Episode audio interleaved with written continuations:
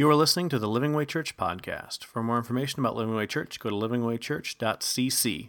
We continue our series on Genesis today called Origins, and uh, the Bible is uh, 66 books, letters, and scrolls. It is uh, 33 in the Old Testament, 27 in the New Testament. It's God revelation of himself to mankind. It illuminates and teaches us how and who and why we are who we are. Uh, the one in the front is called Genesis. Now, the word Genesis means beginnings or the origins, and uh, it covers a lot of ground in a very short window of time. This series covers just Genesis 1 through 11. In Genesis 1, God formed the universe and filled the universe. In Genesis 2, there's a party in paradise as man and woman, God's image bearers, are explained and life is lived, and it is the way that meant that God designed us to be, the way that life was meant to be. In Genesis 3, the party is over as deception and disobedience step in. Now, Genesis 3 gives the origin of all pain and suffering in this life. All hate and evil, all storms and all disasters, sin and all of its consequences are passed down to us from Genesis chapter 3. And while Genesis chapter 3 is the bad news, the story, the life, the good news of Jesus Christ, the gospel, is the good news to that bad news. The good news is, is that God did not leave us to self destruct. Instead, He came to us in Jesus Christ and gave us a chance to be back in the garden in Genesis chapter 2. Now, Genesis chapter 4, however, we see the fruit of that sin, that deception, and that rebellion and its growth. And in chapter 5, we see 10 generations and two kingdoms. We see uh, uh, the stage that is being set for the most controversial, most painful, most uh, confusing story in all of the Bible is found in Genesis 6 through 8, which is God's reboot. And that's what we're going to talk about today, and that is the flood probably one of the more controversial uh, books, stories, events in the Bible. There are Christians uh, on a tremendous end of the spectrum of what they believe about this event. Is it real? Is it just? Is it is it something that we can really believe is is real. So um, let's go back to the story. We're going to talk about what we know and what we don't know about that. But let's run back to the stage that's set up for this event. In Genesis chapter 4, where we left off last week, in verse 16, it says, So Cain, I remember last week, Cain and Abel, uh, the sons of Adam and Eve, uh, Cain killed uh, Abel. And you see the growth of pain and violence in uh, verse 16, so Cain went out from the Lord's presence and lived in the land of Nod, east of Eden. That's where we ended last week. We'll pick it up at 17. Cain made love to his wife. She became pregnant and gave birth to Enoch. Now, this Enoch is not the same Enoch that, uh, that has a mysterious end of his life. There's another guy, one of the sons of Adam, had a son named Enoch as well, who was taken up into heaven. But this is a different Enoch. This is Cain's son, Enoch. Cain was then building a city and named it after his son, Enoch. Now, God had sentenced uh, Cain to wander his entire life, but he does just the opposite. He goes and he builds a city. So, what begins from there is what follows is 10 generations. And in that storyline, in Genesis uh, um, 4, we see the very first case of polygamy. We see the very uh, first evidence of uh, mass murder, uh, the denial of God. Uh, the wickedness grows more and more perverse. Um, it is God's design turned upside down, a result of the sin and the rebelliousness of the heart of man that began in Genesis chapter 3. Now, going back to Adam in Genesis 4, verse 25, it says, Now Adam made love to his wife again, and she gave birth to a son and named him Seth saying, God has granted me another child in place of Abel since Cain killed him. So Seth had a son, and he named him Enosh. And at that time, people began to call on the name of the Lord. So what happens in Genesis chapter 5, you see the you see 10 generations in two kingdoms. You see the families, uh, the generations of Cain who were increasing in perversion and rebellion. And then you see the generations of the family of Adam and how many of them saw and called upon the name of the Lord. And by the time it gets to the 10th generation of Noah, there are only eight people alive who are still seeking God. And a strange issue happens in Genesis 5 that we got to talk about. And that is did people really live to be nearly a thousand years old? That's one of those big mysteries of the Bible that people just ignore. Looking at this chart, this is kind of the average age of some of the generations of Adam. Look at how old most of them lived roughly into the 900s. Uh, Enoch is the one that was taken up into heaven. He just disappeared, and his life ends somewhere in his 300s. But you have this, this pattern that seems like most the people in the Bible, in Genesis 5 and 6, lived these amazingly long lives. Now, the big question is is this, this real or not? Did people really live to be a thousand years old. Adam 930, Seth 912, Enosh 905, Jared 962, and the oldest man in the Bible. This is a trivia question you'll be asked. The oldest man in the Bible, Methuselah, he lived 969 years old, oldest recorded man in the Bible. Now, here's what I think about this age. Did people really live to be that old? I don't know. I don't know. It, it's, it's possible. Uh, I believe that they did. Um, how? I, I, I, don't know. I mean, we have this perfect creation from Adam and uh, the lifespan. You know, you've got prehistoric animals that were known to, to live, uh, you know, hundreds of years, hundreds of years old. Um, so perhaps in that time frame, God allowed the lifespan of man to be longer. We actually see the point where he changes that. We're going to see it in Genesis 6, where God says, No longer are you going to live that long. Um, it was definitely causing problems because it was the reason for God's reboot.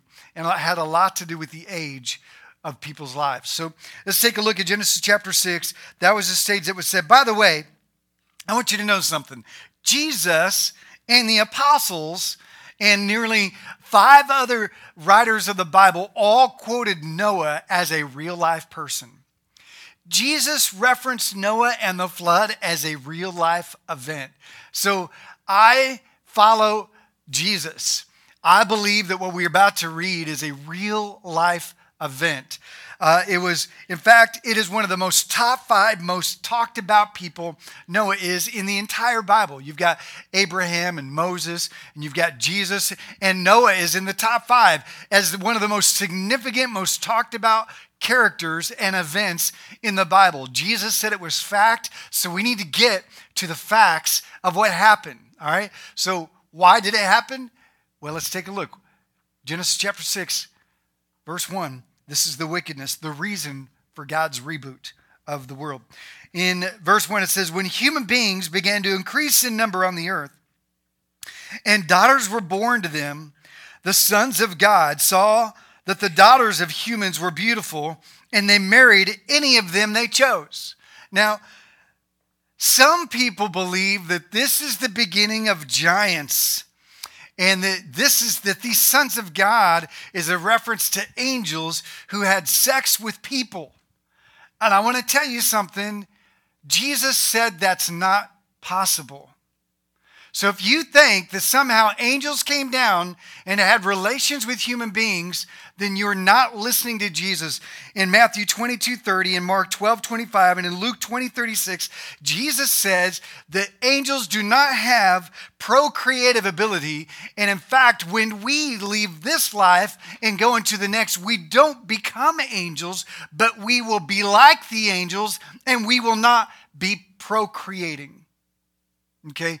Angels do not have procreative ability. Human beings were blessed with that power, with that unique gift. It's one of the things that makes us unique to all of God's creation, including the angelic realm. So, what does it mean? Well, here's some possible explanations. basically, sons of God uh, could either mean the righteous line of Seth and the unrighteous line of Cain and how they began to have relationship with each other, how the, uh, the two kingdoms began to intermix and corrupt the civilization. But more likely, sons of God basically is a generic term in the Bible that means mighty, powerful men living reckless sexual lives. The point is, is that these were heroes, even the mighty men, the sons of God, the heroes on the earth even the heroes were wicked. Okay? And that they lived reckless sexual lives, taking anybody they wanted to be their wife. All right? Uh, meaning polygamy was rampant. There was no respect of God's design for marriage. In verse 3, then the Lord said, as a response to this, My spirit will not contend with these humans forever.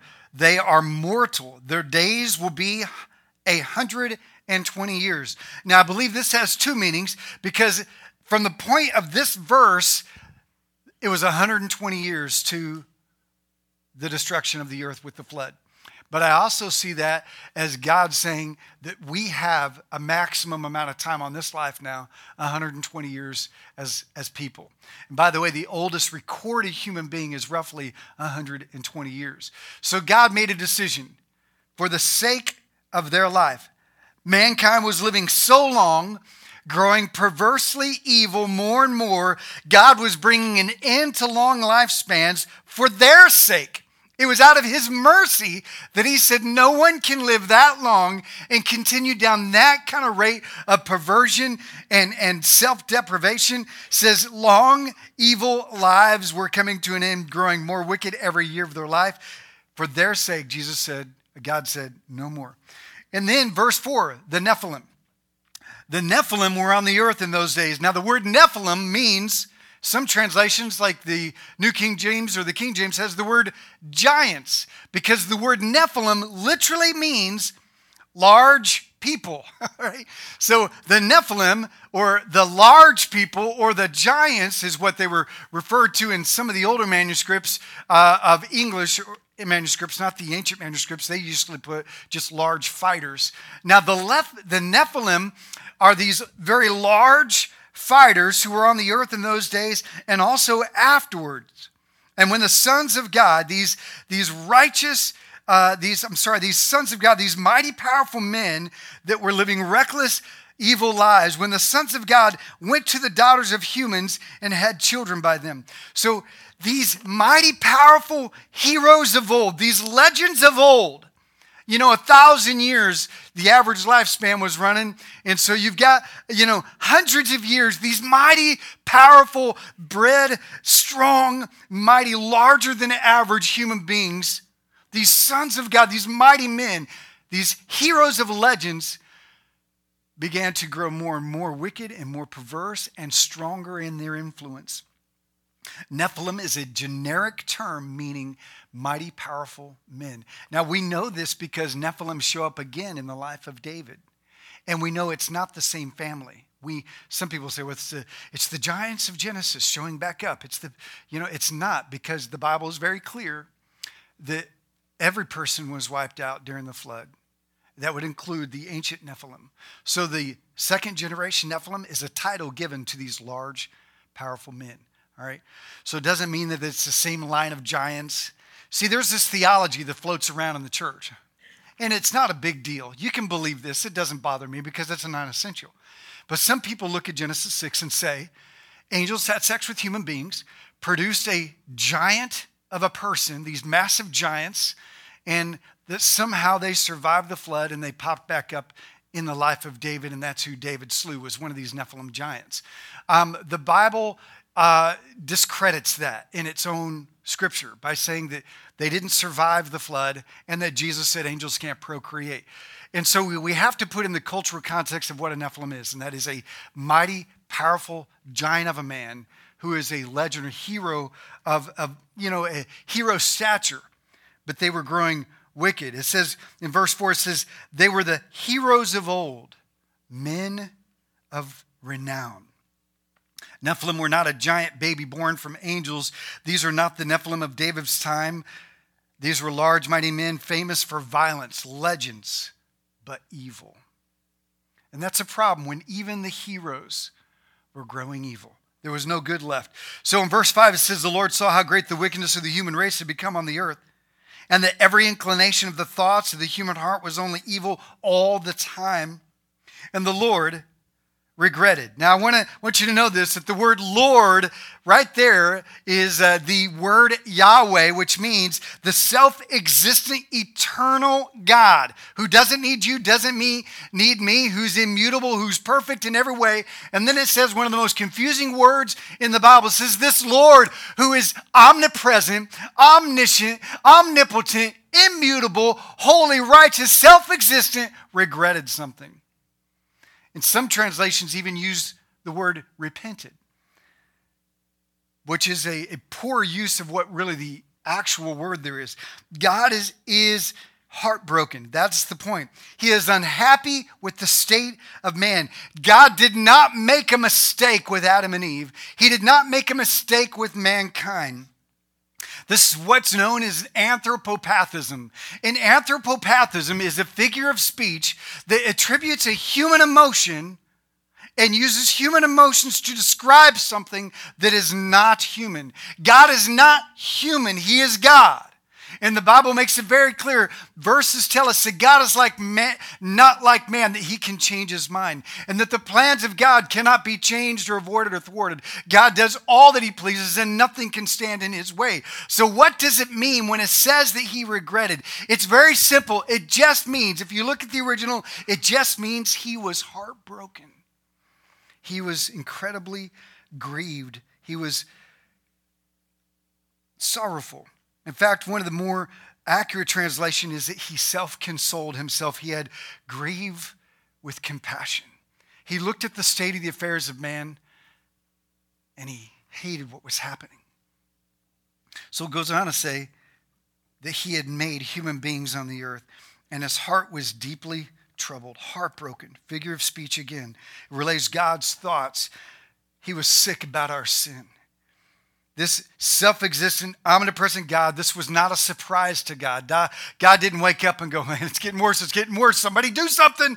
God knew what was going on. But I want you to know this God is emotionally invested in us. He did not have to care.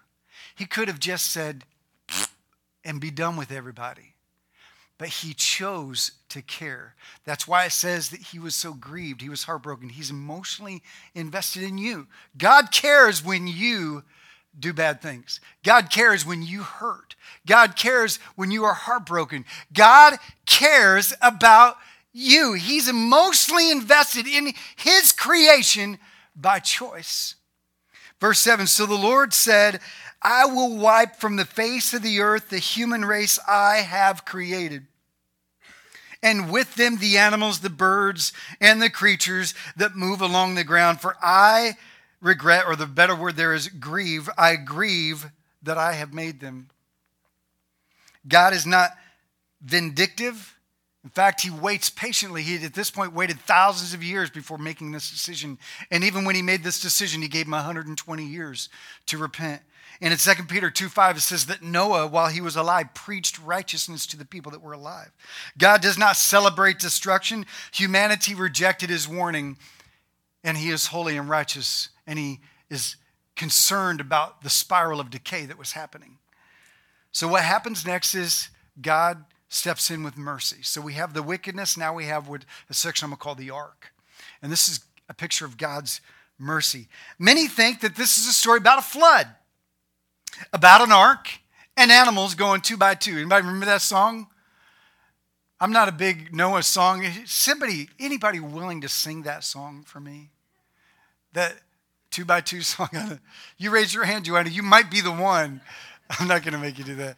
There's a Sunday school song about you know going two by two, and so I don't remember, but I, I, I you know the words. I just remember vaguely the song. Maybe you grew up hearing that, but this isn't really about a flood, and ark, and animals. But this is about the Creator God who cares deeply about His humanity and decides to save ourself from ourselves, save us from ourselves. So Genesis six eight it says, but Noah found favor in the eyes of the Lord. Circle that. We're going to come back to that later. This is the account of Noah and his family. Noah was a righteous man, blameless among the people of his time, and he walked faithfully with God. Guys, I want you to know this. That's not why God chose Noah. It's not because Noah was righteous or blameless or that he walked faithfully with God. The word that tells us why he chose Noah is in that verse 8. It says, But Noah found favor in the eyes of God. The word favor is the Hebrew word for grace. And grace is something you are given without merit. Why did God choose Noah? Because God chose Noah. All right? That's called grace. We're going to come back to that in a minute. But I want you to know that God didn't pick Noah because he was a good person, He picked Noah because of grace. Okay? Now, Noah had three sons Shem, Ham, and Japheth. Now, the earth was corrupt. You're going to hear the word corrupt and violence a lot in three verses. He says, Now the earth was corrupt. That means evil, hated, and was destroying itself in God's sight and was full of violence. God saw how corrupt, word two, that the earth was and had become. For all the people on earth had corrupted, there's three times their ways. So God said to Noah, I'm going to put an end to all people, for the earth is filled with violence, corrupt and violence, corrupt and violence. Because of them, I'm going to destroy both them and the earth. I'm surely going to do this. So, verse 14, it goes on So make yourself an ark or a boat of cypress wood. Make rooms in it and coat it with pitch or tar, or mud, inside and out. This is how you're going to build it. The ark is to be 300 cubits long, that's 450 feet. 50 cubits wide, that's 75 feet.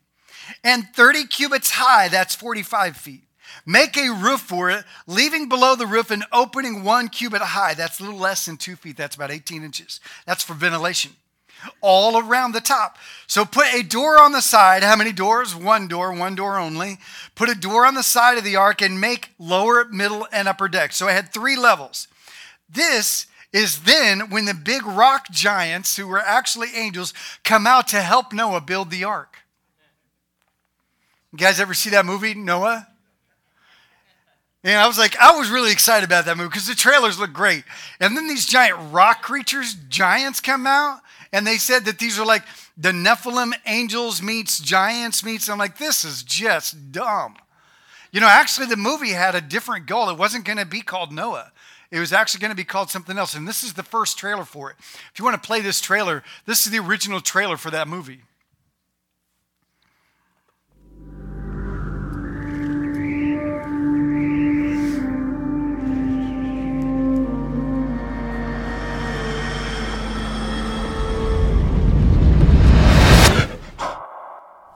What is it? It happened again. I dreamt of Superboat.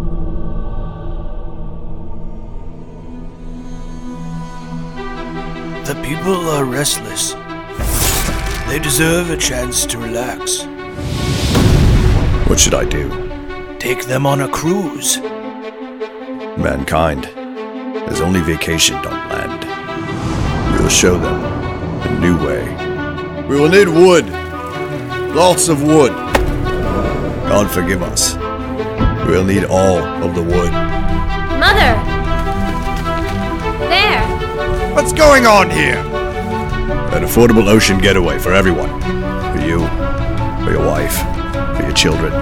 Do you expect me to believe this will be fun for the whole family?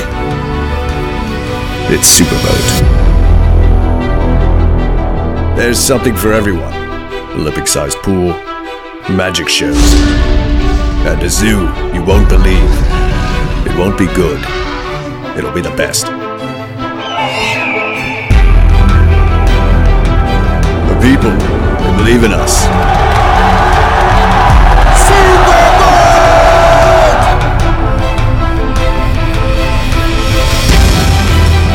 Will there be a place for me on Superboat? There will be a place for everyone.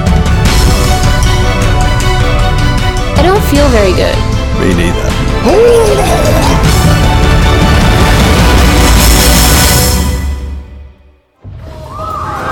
Are you not entertained? Are you not entertained?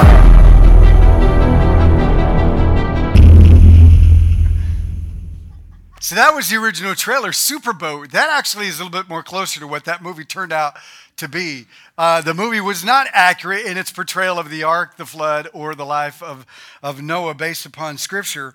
Uh, that's pretty funny, though. I like it goes, it won't be good, it'll be the best. I'm going to remember that line for a long time. That's all right. So, uh, where am I in my notes here? All right, so that's not when the rock giants came out. So let's take a look. What the ark was actually like. It was an amazing task. It took us almost a century for Noah to build. Year after year, he worked by faith with only a promise from God, and it was basically a large barge. Everybody say large barge. That's fun to say. It was a hundred thousand square feet. Uh, hasn't been found. There have been so many documentaries. I mean, I was since I've been a kid, I've loved the Noah's Ark found movies. And we don't know for sure if it's been found. I think most likely if you've got a massive structure made out of wood that that's large, when they hit land, they probably tore that sucker apart using every piece of wood to build their villages and their towns. So there's probably not much of that ark left. They, did, they didn't just land and go, wow, that's a lot of wood we harvested. Let's leave it. I'm sure they used it for their life. And, and so I don't know if the ark is out there. there. You know, we want to believe that it is out there, but this is probably what it was mostly like. Now, there's a guy in Kentucky who just this year built the ark to scale. And that's the picture up on the right. And you can see how big it is to the trucks and the pickups. They actually built the ark to scale. That's it in the middle. This is the inside. They built it inside uh, three levels, and they tried to figure out the exact size. Now, this is a, an estimation up here, too, really rough on the left. It's not as fancy. The one in the middle is from the Noah movie, and, and it's probably more like the one from the Noah movie, actually, just a cube, a barge. And uh, this is the size. It's a little bit larger than a football field to be end zone to end zone. Guys, listen, uh, the ark is very specific in the Bible. Its details, its cubits, and um, some would say, well, it, it, it wouldn't survive. It wouldn't survive the water. It wouldn't survive, uh, you know, the, the, the motion. You know, it would, it would twist and turn and bend. It would, it would, okay, here's something, you, okay, just wrap your head around this for a second.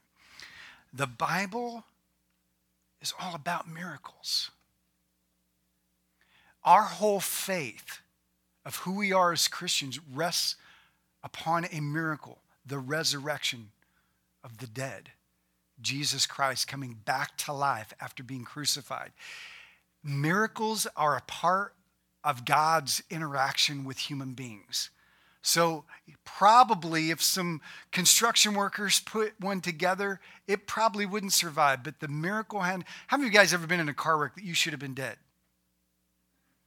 You, or you look at your car and you're like, man, the other cars are like in twisted, you know, all twisted, and you got just a little bender, fender bender. You know what? You're like, that's God's hand somehow, some reason intervening in your life. I don't know. God can do the miraculous. So it's important as we unravel this story that we try not to overanalyze the details in human form and make sure that we're adding in the supernatural to this. So that's the ark. Now, verse 17, he says, I'm going to bring floodwaters on the earth to destroy all life under the heavens. Every creature that has breath of life in it Everything on earth will perish. Now, the word earth also means land. So some people will say it was not a global flood, it was a local flood. The problem is, he says, I'm going to destroy all life under the heavens and every creature that has breath. So then, if he says it's only going to be a local flood, then it doesn't quite match. So I have a question Was this a global flood? Well, guys, listen, there are over 200 flood narratives on every single continent on the face of the earth. You could go to the Aztec Indians. You could go to the far reaches of Asia. You could go as far north into Siberia and to the deepest Congos of Africa, and you will find a great global flood narrative in every single culture on the planet. Now, they're not all the same in the story. 80% of them are about a family that was picked by divine favor to live, and 60% of them include animals on this narrative. 90% of them are about judgment from God. Guys, listen. Somebody say, well, the Bible's version is just one more of those narratives. It might be so, but I don't think so. I think that it's a global narrative because this was a global flood. It's hard to explain how this happened. But there's evidence of it around the world. It speaks of the validity of a global catastrophic flood event. Now, in cultures that were drifting away from God, obviously their narrative changes to the culture of their point of view. We believe that the scriptures are the story of God's revealed word to mankind and that the scriptures narrative is the correct one.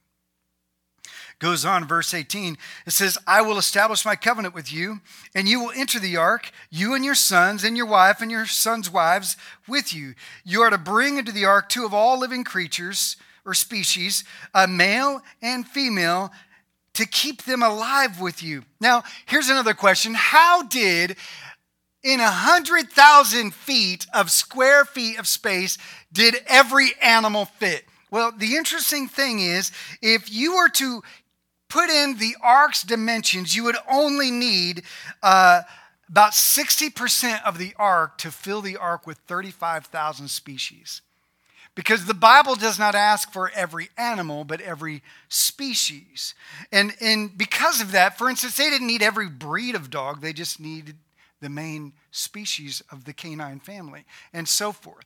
So when it comes to the animals on the ark, it doesn't need to be every animal just or breed just the species which narrows the total number necessary to 35,000 if you were to put two on each and factor in that these probably were not adults they were all babies or all small versions of these animals meaning like very immature maybe a year or two years old um, so you don't need even an elephant you know if you have a couple of baby elephants, they, they don't even, or giraffes or whatever the more exotic animals you think of, or lions and tigers, they kill each other. They'd eat each other. Well, you know, you see people wrestle with lions and tigers.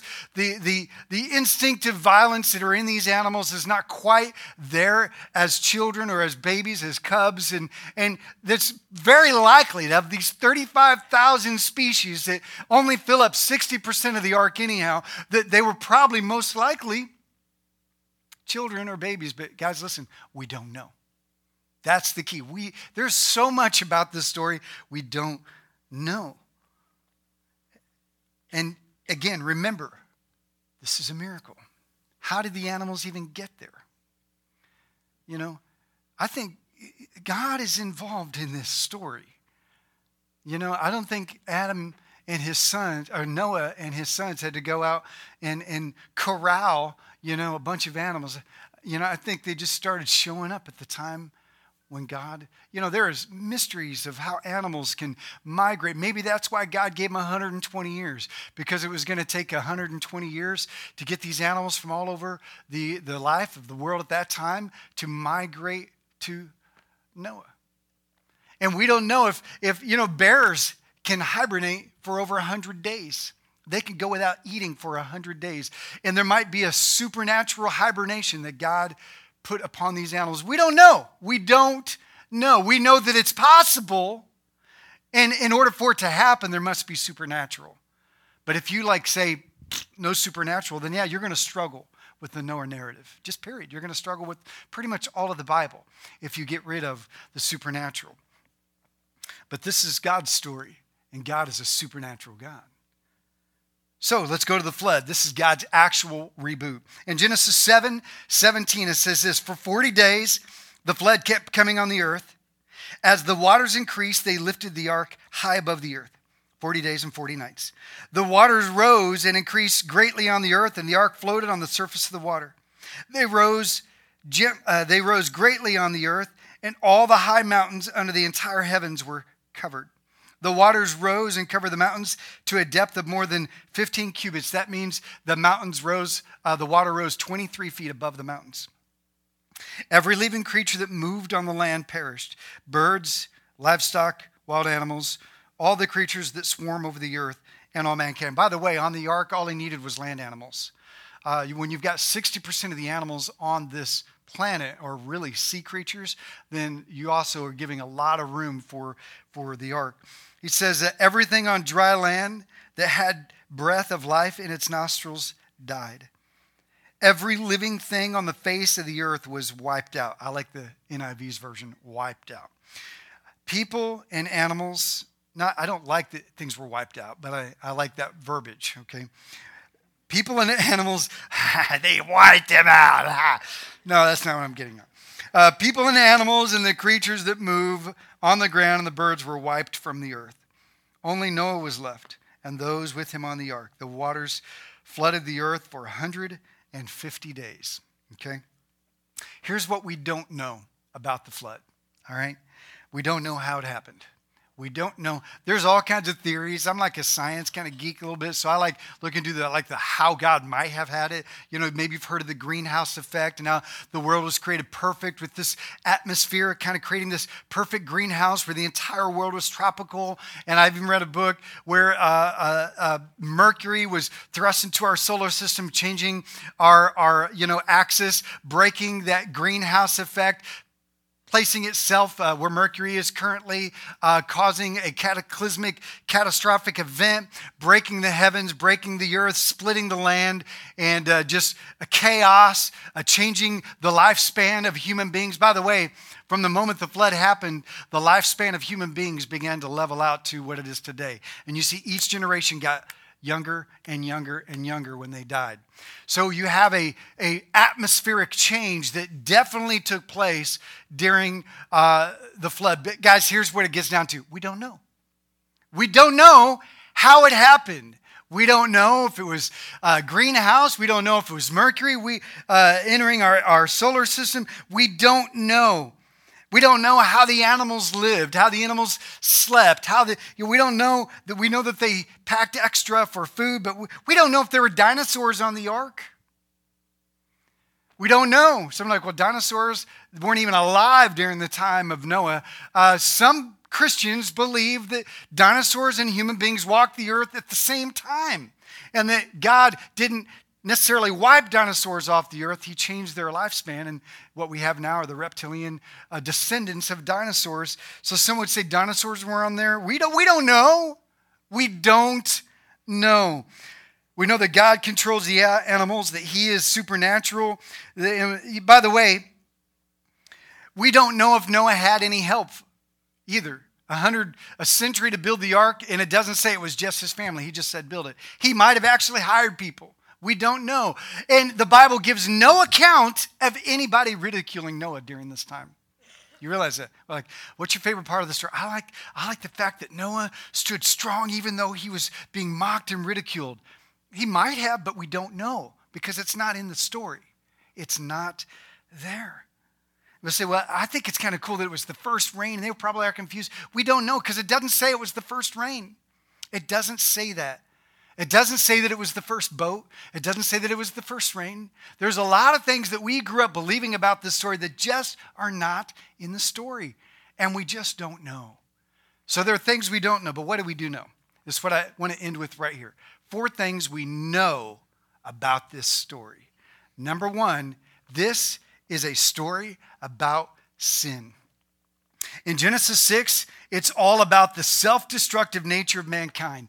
The sin nature of Genesis 3, mankind is sick with sin and selfishness, and we are a human body in complete depravity on display with a clear need for God. We are so self destructive when we are left to ourselves. And if you think you've got hundreds of years to live, imagine the depravity that you pour your life into, how much wickedness you can be a part of. This is a story about complete human self destructive behavior. And we still see it today. Look around. Sin and violent behavior and self destructive habits are controlling the earth to this day because of Genesis 3 when sin and rebellion entered the nature of human beings. This is a story about sin. And 2 Peter 3 3, Peter says this, talking about the flood. He says, Above all, you must understand that in the last days, scoffers will come, scoffing, following their own evil desires. They will say, Where is this coming? He promised. Ever since our ancestors died, everything goes on as it has since the beginning of creation. They'll say, You know what? There is no God. You know, it's been thousands of years since this so called Jesus walked the earth, and, and, you know, billions of years possibly.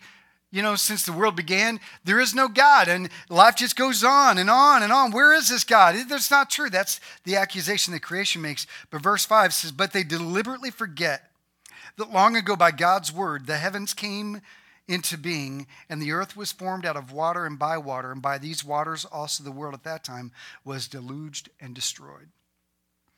He says a lot of people think that their sin's not a big deal, but we forget that this is a story about sin. And number two, this is a story about judgment. This was judgment upon sin. Now, some of our picks growing up as a kid, you know, when you think of like, like Noah's Ark, you think of the nursery room at a kid's church or in your nursery at your house, and you, you put the nursery border, you know, the Noah's Ark and the, the, the Noah, you know, little mobile, you know, hanging down, and yeah, Noah built a arky, arky, you know, and you have these cute, uh, that's not the song, I know. Uh, um, but, but you see, you never, you, you don't hang on the wall pictures of people screaming and gasping for life. Welcome to your nursery. Welcome to the world, you know? That, that'd be like dangling four horsemen of the apocalypse from your baby's mobile. And the child saying, Mommy, are those birds? No, those are locusts that God is sending to destroy the earth. but this is a story about judgment. Guys, this is a story about judgment because of the result of our sin. Romans 6:23 says for the wages of sin is death, but the gift of God is eternal life in Jesus Christ our Lord, in Christ Jesus. Guys, listen, the wages of sin is death. All of us, every one of us, the Bible says that all of us have sinned and fallen short of the glory of God. Every person on the planet is sick with sin and selfishness. Every one of us are totally deprived and left to ourselves, we self destruct. Guys, listen, there is in this story the realization that because of our sin, there is a judgment. We will be held accountable for our actions, every one of you. In fact, in Galatians, Paul says this in uh, chapter 6, verse 7. He says, Do not be deceived. God is not mocked, for whatever man sows, that he will also reap. You will not get out of not being held accountable for your sin. God is still a righteous judge. Sin is still infecting mankind. And you might think, well, why doesn't God just, you look at the world, you look at terrorist attacks, you look at the violence, you look at the wickedness of heart, you look at the, you know, uh, people who do evil things and think, why don't, why doesn't God just get rid of all the evil? He did. And this is the story of what it looked like. He did. While God will never destroy the earth with water again, Revelation says a day will come where he will judge the earth with fire. This is the story about judgment. Number three, this is where you get to breathe. This is a story about grace. Story about grace. In, in Genesis 6 8, he says, But Noah found favor or grace in the eyes of the Lord. Grace is getting something good that you don't deserve, that's unmerited. How did God pick Noah? It was grace. Guys, listen. Salvation is never by our works, never by our actions, never by our devotion. Salvation is always by grace. If you've said yes to Jesus today, it's not because you had a better life than the person next to you. It's not because you're more deserving than your brother or your sister, your coworker. It's simply because God found favor on you called grace, and He invited you to enter into His relationship of salvation. It is sure, uh, it is pure and sure through only grace. God's grace and unmerited favor still extends to people in this room today. We are guilty of our sin. We will be judged for that sin. However, God steps in and gives you an opportunity called grace. And this is the third thing, or fourth thing. This is a story about obedience. It's about obeying and trusting God when it seems strange and illogical. So much about this story seems illogical. You know, this was just a regular family with, with no, you know, maritime experience, no construction experience. A vessel like this had never been built. And it was, uh, you know, uh, hundreds of years, thousand plus years before vessels like this were ever built again. By the way, it's about uh, three quarters the size of the Titanic. So the Titanic is much larger than this uh, barge of Noah's. But this was an amazing, strange, and illogical event. This is what it says in Hebrews 11 about Noah. It says, By faith, Noah, when warned about things not yet seen, in holy fear built an ark to save his family. By his faith, he condemned the world and became heir of the righteousness that is in keeping with faith. Guys, listen, faith is this issue that this this is a story about obedience. This is a story about faith. This is about trusting God when it doesn't seem to make sense at all. Some of you guys are there right now. You're trying to decide are you going to trust God on this issue in your marriage? Are you going to trust God in this issue with your job, with your friend, with your coworker? Are you going to trust God when it comes to this issue of that relationship? Know this the godly obedience will set you apart from the crowd, just like it did Noah. Godly obedience will encourage others to follow you. If you step out in faith and obey the Lord, just like Noah had his family rally behind him, there will be those that will follow and step out because of your obedience to God. And godly obedience will bring salvation to others. If you will step out in faith, if you will obey God in that area that God's moving in your heart on, this is a story about obedience. Remember Noah. Remember what he did. Remember for a hundred plus years, he stepped out in obedience only remembering what the Lord told him, not always seeing the fruit of it, but by faith and obedience stepping into it. But know this also godly obedience can get uncomfortable. Godly obedience can, be, can get smelly. As with Noah, it was a very unpleasant experience, I would imagine, to deal and to work. Godly obedience can be incredibly painful. All God ever asks is that we give him an unqualified, unconditional yes with our life. So I have a question for you. This is the story of Noah. Is this where you are? You know, uh, my daughter, Lord willing, will get her driver's license this week, right? Whoop. And uh, she takes the test on Tuesday. And uh, you know, in the old school driver's ed, you know, we did home home home drivers parental driving ed.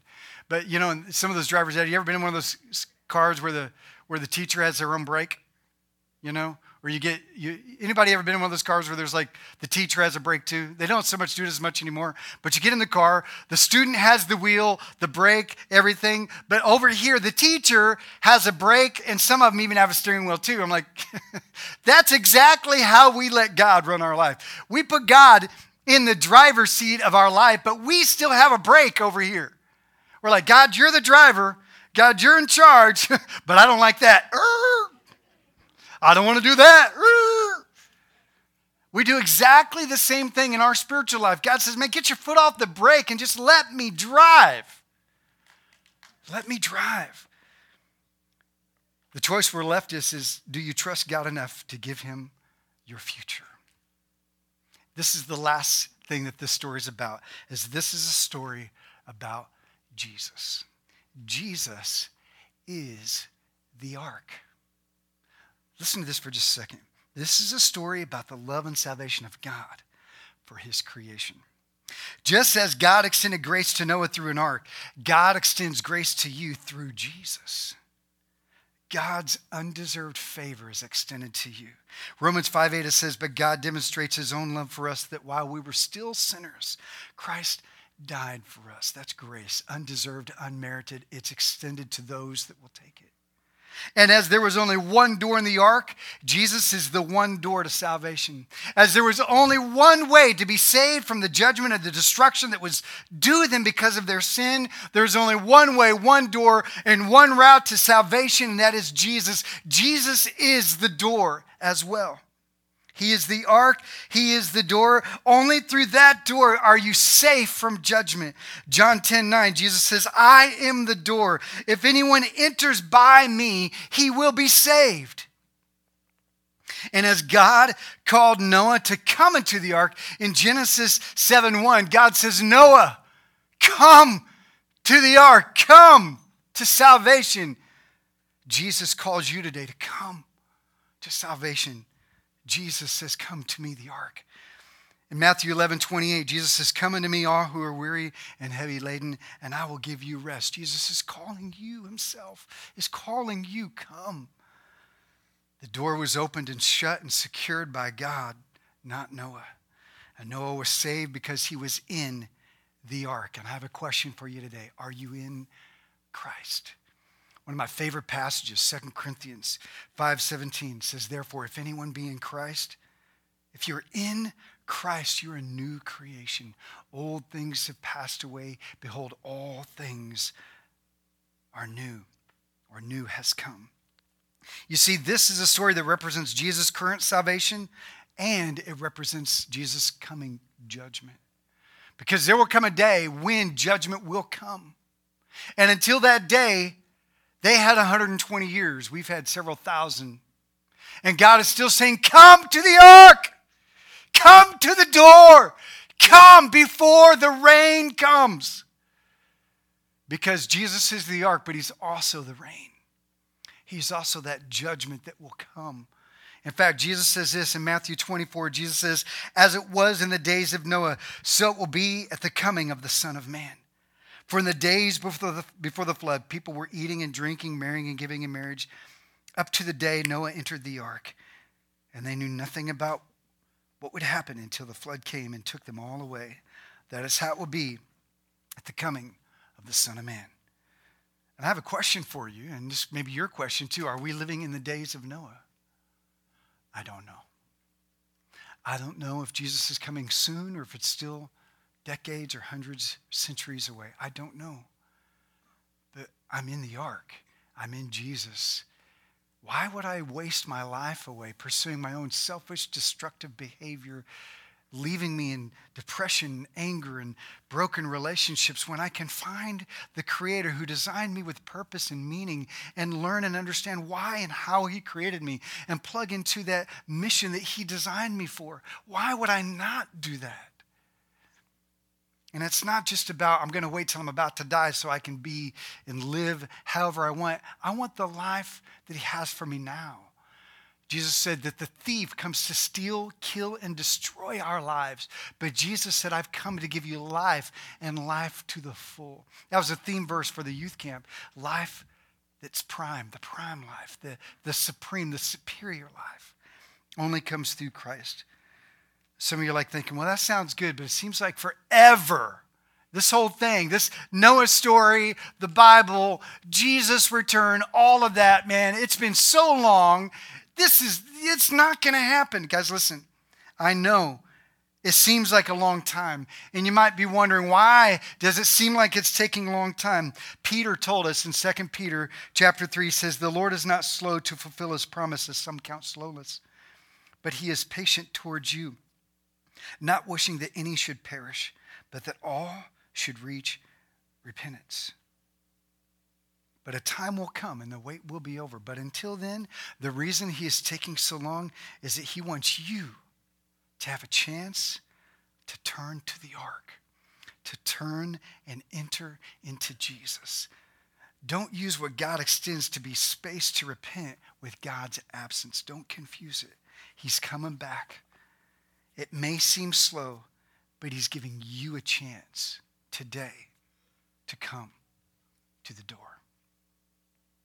Until then, like Noah, I will obey God's word. I will build the kingdom of God. I will warn the people, and I will extend an invitation to come to Jesus the ark. Let's pray. Father, I extend an invitation to those in this room today to come to the door, to come to the ark.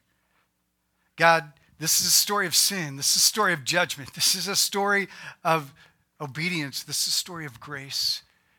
This is the story of Jesus. God, you see our sin, and we will be held accountable for it unless we run to the ark. Jesus, you took our sin, you took our shame, you took the judgment that was due us, and you bore that on the cross for us.